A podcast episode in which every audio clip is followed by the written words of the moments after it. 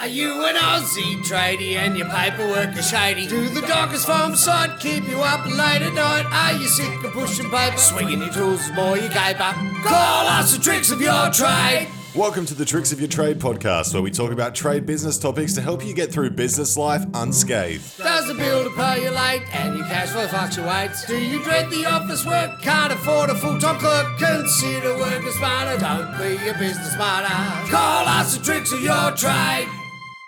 Welcome back, Tim, uh, to another Tricks of Your Trade podcast. Um, today, for our listeners' benefit, we've got Tim Dive from Workplace Advisory Specialists on today to talk to us about unions and what non EBA subbies can do to protect themselves from mishaps on job sites uh, and involvement with unions that affects their relationship with their builder and so on and so forth. Um, so, thanks very much for coming along again, Tim. We had you on earlier this year. Yeah, my pleasure. Thanks for having me again. Um, so, if anyone's interested, you can look back on our earlier podcast and see Tim's earlier podcast with me talking about ABN workers and subcontracts for ABN workers. Um, but without further ado, I'll, Tim, I'll just get you to give us a recap on your background a little bit for any new listeners. Yeah, so I'm uh, originally from Sydney and and um, left school at a reasonably young age, around 14, and started working. And I fell right into the construction sector. Back then, Sydney was getting ready to to uh, develop um, and build for the 2000 Olympic Games. So there was a lot of construction work around back then. So I naturally fell into that that world. Um, and uh, initially, I was an ABN holder as a labor, as a labourer, and and was uh, looking for apprenticeships and, and, things like that, and it didn't happen. So, but I ended up um, staying in that game for a, a, fairly long time, about about 12 years or so, and um, developed uh, skills and capability in plastering in all, all aspects of plastering, but also working for builders along that way. I was I'd done frames and trusses and um, landscaping, concreting, tiling, all that sort of stuff. Mm-hmm. And so I was really well versed in construction generally. Uh, I, I, moved to Queensland though in about 2005, and for a couple of years thereafter, I was still in the building game and construction game, and I was building residential properties uh, mostly.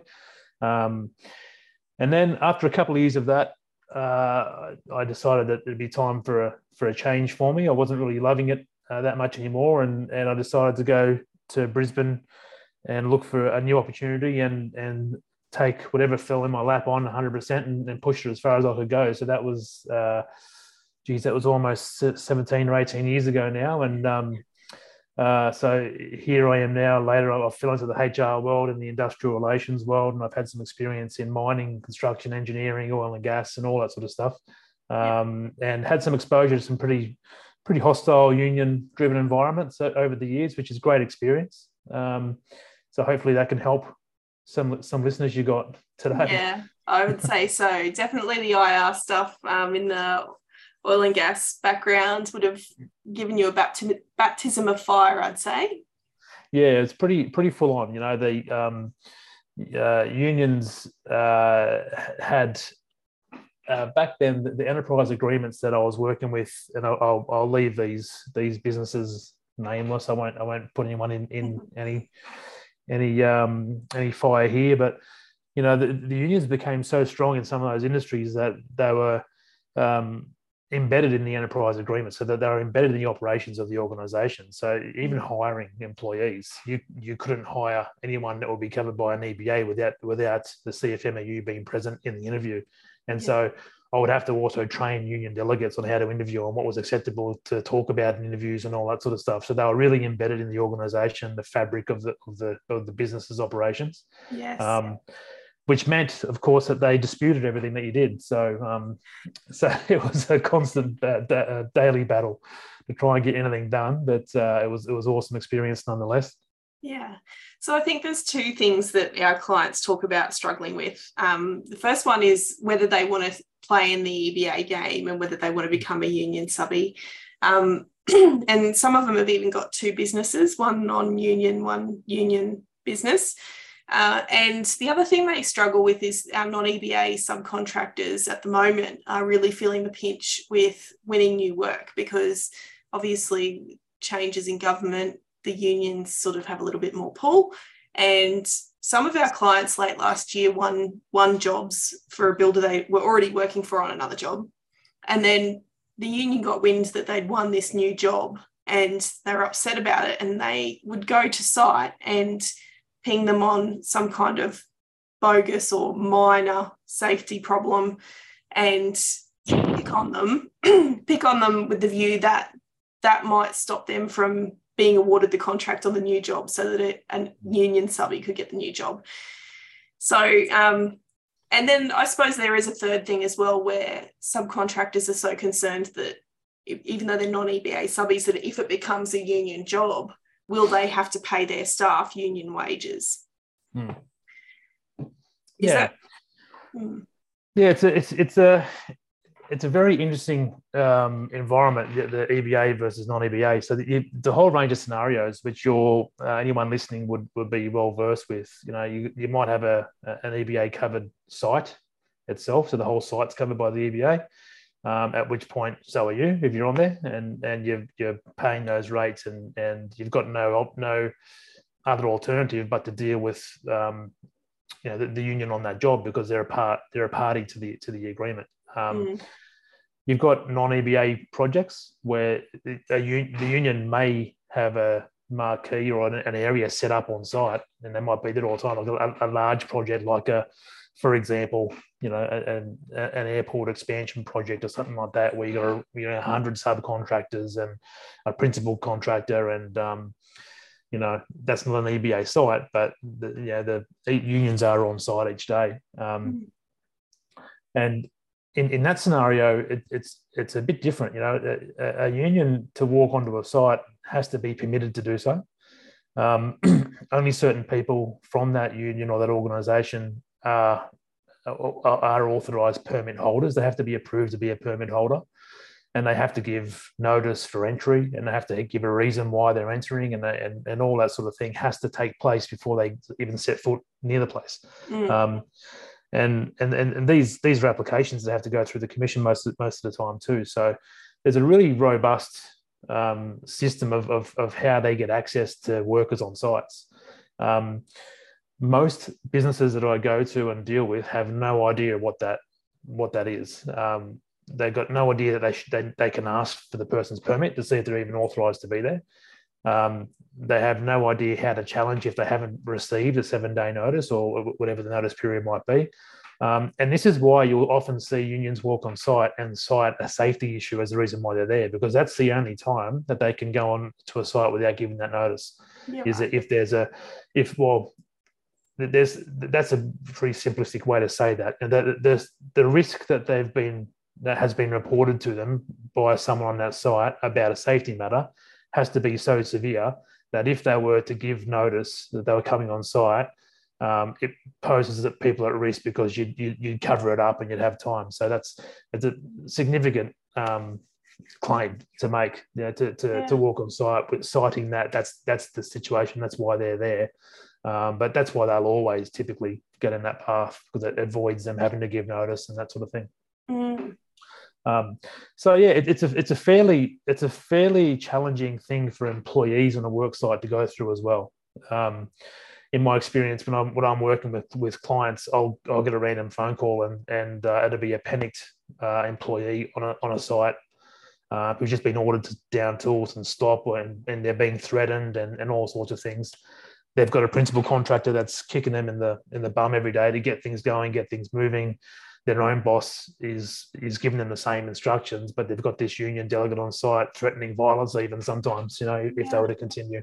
Um, so it's it's a really really harsh situation to be in sometimes. Um, some unions are notoriously hostile and others aren't, but um, yeah, it, it, it's it's a hard one to navigate. So you, you understand why people don't really know how to handle it and where they might be a bit hesitant to, to challenge and fight back. Yeah, definitely. I think in a lot of instances too, um, when there's a safety issue, the subbies a bit embarrassed as well, or feel like they've got some level of culpability or they've done something wrong, and so they're on the back foot rather than feeling like they're on the front foot from a position of strength where they can sort of stand up for themselves. Um, but in those instances, oftentimes when the site is shut down, even if the builder decides to direct the subby to stop work as opposed to the union, um, they'll often be the builder will often come after them for delay costs. And mm-hmm. particularly if other trades have been stood down or if other trades have been taken away. And one of the things that I often find very interesting is that when you look at a builder's subcontract or a commercial builder's subcontract, I should qualify, um, it's very difficult to get delay costs as a subcontractor. So if the builder's coming to you and saying, hey, I want you to pay me back these delay costs. We had a call recently and there was a, a claim from a builder who was claiming about 10 grand in delay costs for a day shutdown. They were saying there was something like 40 or something electricians who were stood down for three hours and they wanted all that money. And when we actually looked into the contract from the builder, we unraveled the knot and worked out that the delay cost per day for this particular builder in their standard form contract is $1 per day. So if the electrician had exactly the same contract our guy did, which is likely, the most they could possibly have got in damages or paid out in damages would have been $1 a day. So mm-hmm. the damages claim against our guy was no more than a dollar. I often find that really um, amusing and poetic when the builders really unfair contract term twisted back against them means that they get the dodgy end of the deal as well. Yeah, yeah, that's right. And you know, there's um, there's, there's the platforms you can stand on too in that scenario. So let, us say uh, that um, process that a union has to go through to enter a site. Um, if it's just a routine um, site visit where they're they're allowed to do this, you know, they're, they're allowed to go on site and they the site they're entering, the the worker or the company on that site has to provide um, a place where, where the unit can go and, and and meet their workers if the workers are interested in meeting them and all that sort of stuff. Um, so it, it's it, it's all um, it's all legitimate. But when a union comes on site um, without showing a permit, without having given notice, or maybe they gave notice to another company, they didn't give notice to you. Um, mm. But they, while they're there visiting another company, that they may they may have said to them, "Oh, we've got a safety reason. That's why we're here." But then they walk down the down the construction site and see you working, and they make you pull up. Um, you, you really want to be telling them to go away. You know, you know, where's where's your right of entry? Where's your where's your complaint for safety? Where's your permit? Where's this? And and just start asking those questions because more often than not, um, they're going to try this on. You know, they're, they're, they're trained antagonists. That they, they they don't really uh, follow the rules that they're supposed to follow, and they've got no intention to do so most of the time. And you can see that it's evidenced by the um, enormous amount of penalties these unions pay for breaching employment law and, and a Fair Work Act. Um, you know, if they were that concerned with companies complying with the act, then they're, they're the heaviest uh, breaches of it. So um, you really should feel secure and safe to stand on on on on your own processes, your own practices, your own risk assessments, and stand on them and say, "No, where's your permit? We've done the right thing. Now you show me that you're doing the right thing, yeah. and then we can talk." Um, yes. And that can hopefully stop some delays and claims coming. Yeah. So interesting question, and tell me if I'm navigating into waters you're not comfortable talking about. Yeah. Um, but we all hear these rumors about brown paper bags worth of cash, and it just made spring to mind when you were talking about unions paying lots in fines and penalties. Is there any data around how much the unions make versus how much they pay out? I'd be so interested to know what are the ways in which unions make money? Very good question. Very good question, and it's a it's a grey area. Uh, um, you know, declining union numbers, uh, membership numbers, been declining for a number of years rapidly.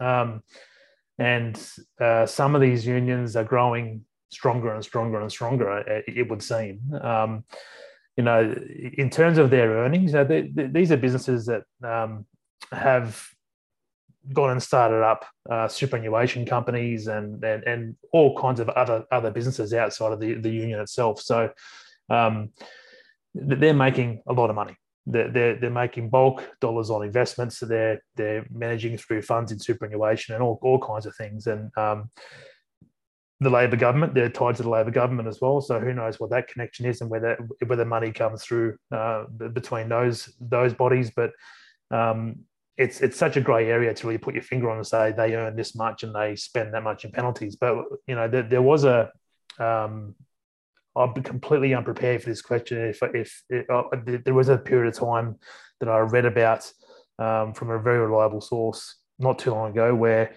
um, the union, so the CFMEU, for example, before their merger, had paid in excess of $10 million in penalties for breaches of the Act. Um, they were paying those fines on behalf of their members. So they were their members were encouraged, they were trained and encouraged to break the, to, to break the rules. Yes. To disrupt organizations. And um, in return for doing that, the union would pay the, the, the personal fines. Um, there's been some movements to try and stop that and prevent unions being able to do that. I, I've got no, um, I don't believe that that's that's happening. I, I, I think that, that, that, they'll they'll still find ways to pay those fines. Yes. Um, but you know, we've all we've all seen we've all seen the brown paper bag deals in the in the um, in the news. You know, heads of unions have been um, rubbished all through media for for having houses built and and, and very expensive gifts and, and lavish lavish expenses covered. Um, you know, I won't name names, but um, uh, that, that it exists in the in the news all over the place. So. Yes. Uh, yeah, there, there's bad eggs everywhere, and a lot, there's a bunch of them in the unions. So there's no doubt about that. yeah, they say um, first year law student, the first thing one of my contract law professors said was is follow the money. Just yep. Follow best case management strategies is follow the money. Um, so in terms of subcontractors who are non-EBA subbies, it can be a really daunting thing wondering what your future is going to be like in the industry because particularly now when we're looking at unions having more legs or more leash uh, with the current government and particularly in terms of um, in Queensland with project trust accounts and things like that, it seems like there's likely to be a movement towards more tier one contractors getting a lot of big jobs.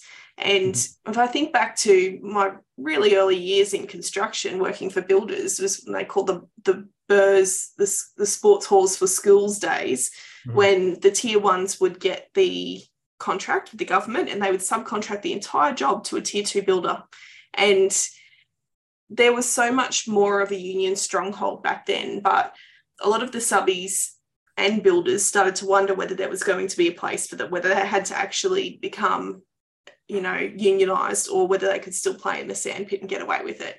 Mm. What are your thoughts in terms of I should maybe I should ask, what are some of the things that the subcontractors should know about if they're thinking about becoming a, an EBA or a union subcontracting business? How will their business change? What, mm. what are the types of things like overheads, running the business, hiring staff? What would happen differently for a union subby versus a non-union subby?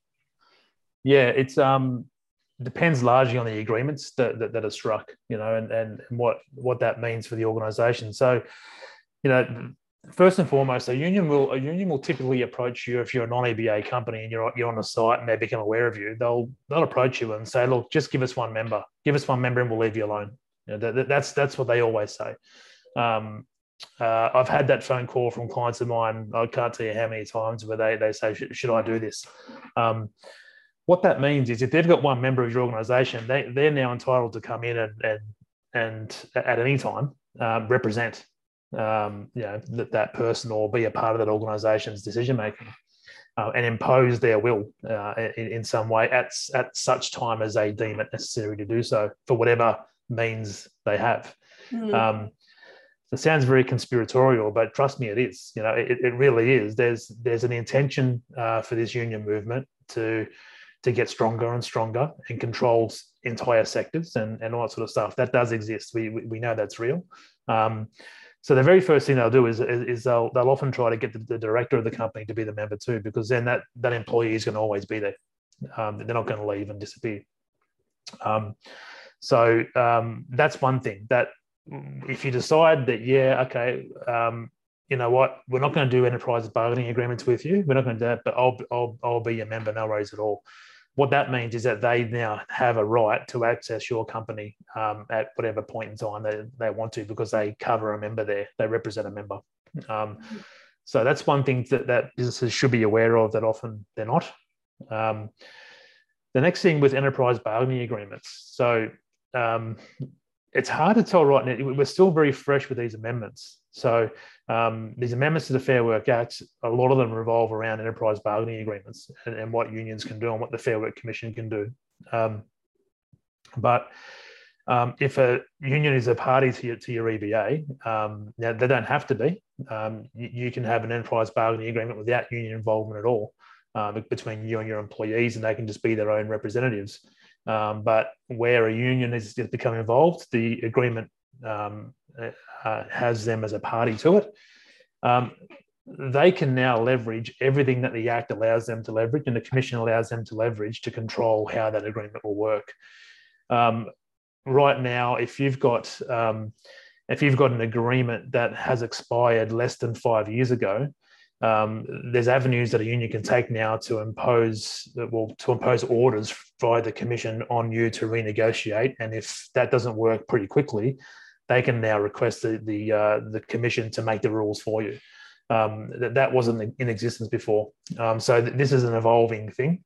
Mm-hmm. Um, what it means for headcount and costs is your costs are going to go up. There's no doubt about that. Um, and you're also going to lose control of how you remunerate your people yeah. Uh, that's the biggest thing that for me would scare me as a business owner. So if I've if I've got a strategic plan that I've that I'm working on and I'm looking three to five years ahead, um, and I want to incentivize certain types of work and certain behaviors and de- disincentivize de-incentivize others that are against that strategic plan, uh, I, I, can't do that. I, I, have no way to do it. And if I try to do it, I'm going to come up against um, a lot of um, disputes and it's going to tie me up in, in the commission and it's going to be arguments and the relationship will sour. Mm. But you've got this EBA that they're a party to and it's never going away. You know, mm. if you want to if you want to apply to cancel that agreement after it's expired, then they can dispute that in the commission against you. So it's it's a, yeah. one of those things that once you go in, you're all in. You know, and you, are going to be in that scenario for a while. Um, be ready and prepared for that. Um, if you're deciding that you're going to go and um, bring a union in with an enterprise bargaining agreement. Yeah. Um, yeah. So there's, but but that's that's just you know some of the other things that I'll say. Um, you know, th- these aren't going to sound good, and and um, you, you, you should be aware of it. But you're going to have a divided workforce. You you your employees who are union covered or covered by the EBA are going to be uh, repeatedly communicated to um, with the intention to separate them from management and mm. to, to have control over that workforce. That's the intention of, of that relationship. Um, that is failing somewhat these days, but it's still there, and and I see it everywhere I go. That the, the mistrust between um, you know good relationships that you once had before, uh, um, the mistrust that gets developed once you bring a union in, and you have a union covered workforce and others who aren't. There's mm. there's just this separation there, um, and you'll never get that back. It's a culture killer. Mm. Um, you'll also find, um, you know, trying to handle uh, things that should be just uh, uh, an issue raised between a person and their supervisor. It'll go to the union first. Um, they'll be in and they'll, they'll use that to beat their chest and to get other things over the line. Um, yeah, it, it, I can go on and on with things that I've seen behaviorally, what, what actually happens, but um, those are all real things that do and will happen. So um, be prepared for that if, if you want to get down that road. Yeah. Well, it was interesting. Uh, we saw last year a few u- big union builders doing some sneaky suburban non EBA projects, mm-hmm. trying to do them with very cheap rates. And it, comes from that comment you made about you have little control over what you pay people, but also you need to have the flexibility and the nimbleness in your business to react in terms of the industry and the economy and the supply and demand so that you've always got work. Mm-hmm. And these builders had picked up these little sort of townhouse projects out in the burbs, thinking that they could just get in some non EBA subbies. And, you know, to three weeks after the site fence went up, suddenly the site was converted and it was going to be a union job, and they'd employed all of the service trades. And those contracts were now up in the air because the subbies were saying, well, we're, not paying more, we can't pay more. You engaged us on the basis that we were giving you a discount and you knew what my price was. And this was because I was a non non EBA subby. It's the only way I can do this job. And it seems like the builders are trapped as well. It's not just the subcontractors, but the builders get trapped in this world where, you know, they're driving their Rolls Royce everywhere, for want of a better analogy. Mhm. And really, you know, it's sort of like a Hyundai Getz type job.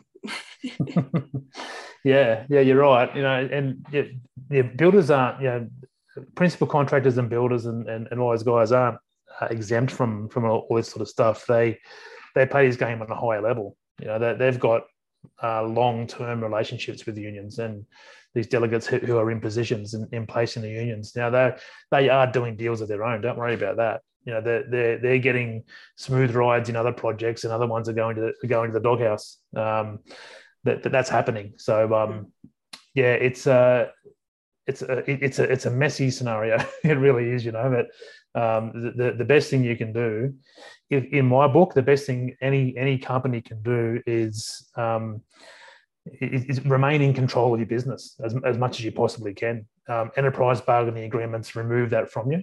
Yes. Um, what, one of the good things, so that everyone would have heard about multi-enterprise bargaining or, or industry bar, industry-wide bargaining and that sort of thing being brought into this um, these new IR amendments. Um, they're real. They're, you, know, you can be pulled into to other agreements um, that exist in your industry. That does exist in uh, in the in the act now. Um, but if you're if you're there are exclusions for the for the construction industry. There's a, a, number of exclusions now. If you're an employee, if you're an employer who has less than 50 employees, you're considered small small employer. Now, this is a different number than what the Fair Work Commission would apply to determine you as a small business employer. Mhm. Um, in the, in their definition, you have 15 employees who are systematic and regular. Um, so casuals who aren't systematic and regular wouldn't be counted. Um, but this is just everyone's counted in this 50 number.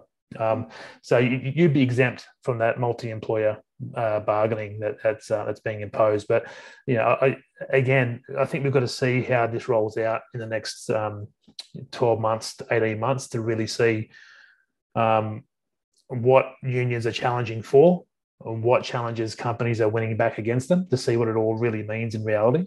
Um, yeah, so it, it's going to be an inter- interesting time, but everyone needs, just needs to be aware that you unions are trained to disrupt.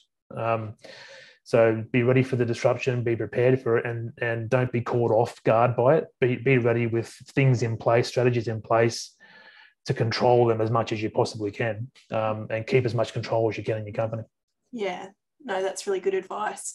So if one of our subcontractors is on a job site and the union shows up, have you got um, what should they do? Should they contact someone like you? Should is there a way they can get prepared? Is there like a checklist, or uh have you got a little training they could do, or could they contact you for some advice on that?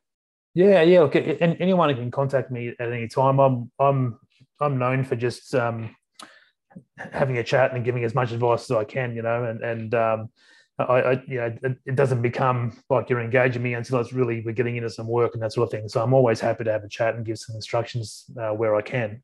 Um, but yeah, you should have a checklist. You should have you should have a, a list of you know one to five, six, seven things where you you, you, you want to check this delegate's um, permit. Are you a permit holder? Do you have a permit? Did you get a right of entry notice? What are you here? What, why are you here? Mm. Um, now you would have known about that right of entry seven days prior, or would, I, will just I'll check that and just double check, but that, that might have changed. But I believe it's still seven days. Could be different, um, but that notice of them coming on site, you should have received that. You should be aware of that. Mm. Um, uh, you know, and just talk, just talking to them, and not not being pulled into the the threats, um, the um, the aggressive nature of their approach. Um, don't let that rattle you. That that's the whole intention of it. The whole intention is to get on there, and rattle you, and have their free uh, free reign of, of the work site, beat their chest, make everyone feel and, and uh, feel and believe that they're actually doing something of value. Um, Mm. So just calm it down. Don't react. Ask for their permit. Ask for the right of entry. Confirm what they're there for. Um, you know, just make sure that they're, they're doing the right thing on site. You know, there, there's certain things that they are are allowed to do, and many things they're not allowed to do on, while they're on their site. So Mm. um, it'd be too difficult to run through all those things right now and explain them. But um, just get your head around that. Create a little checklist or a policy for your people to have, and um, and, and that should help a lot. Mm. No, that's really great. Um, so, for anyone listening to this, we'll put Tim Dive's details in the show notes for this episode. So, if you'd like to make contact with Tim, I recommend that you do so and do it proactively before you are bleeding from the neck and need this help urgently. Um, get on the front foot so that you know what to say when you are poked by the bear. Um, all right. Well, thanks very much again, Tim, for another great episode on our podcast. It's been a pleasure having you. My pleasure. Thanks. If you have any questions about what I've talked about on this podcast, feel free to drop me a good old fashioned email at questions at tricksofyourtrade.com.au. If you would like a systematic approach to your contract administration and getting paid, head on over to our website and check out the Subbies Toolbox. You won't be disappointed there. And just one last time, our web address is www.tricksofyourtrade.com.au.